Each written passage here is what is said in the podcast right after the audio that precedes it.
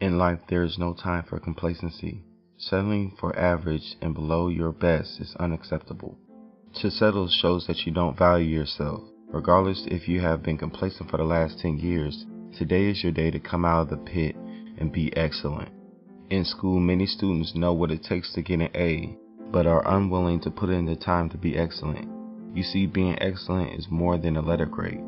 It is every aspect of your life.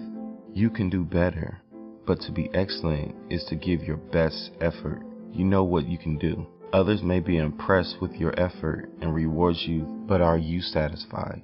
Did you give your all? Make your time on earth purposeful. No matter how others judge your effort, ask yourself, are you giving your best?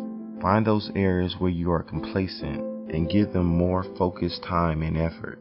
Don't waste a minute of your day settling for anything less than your best.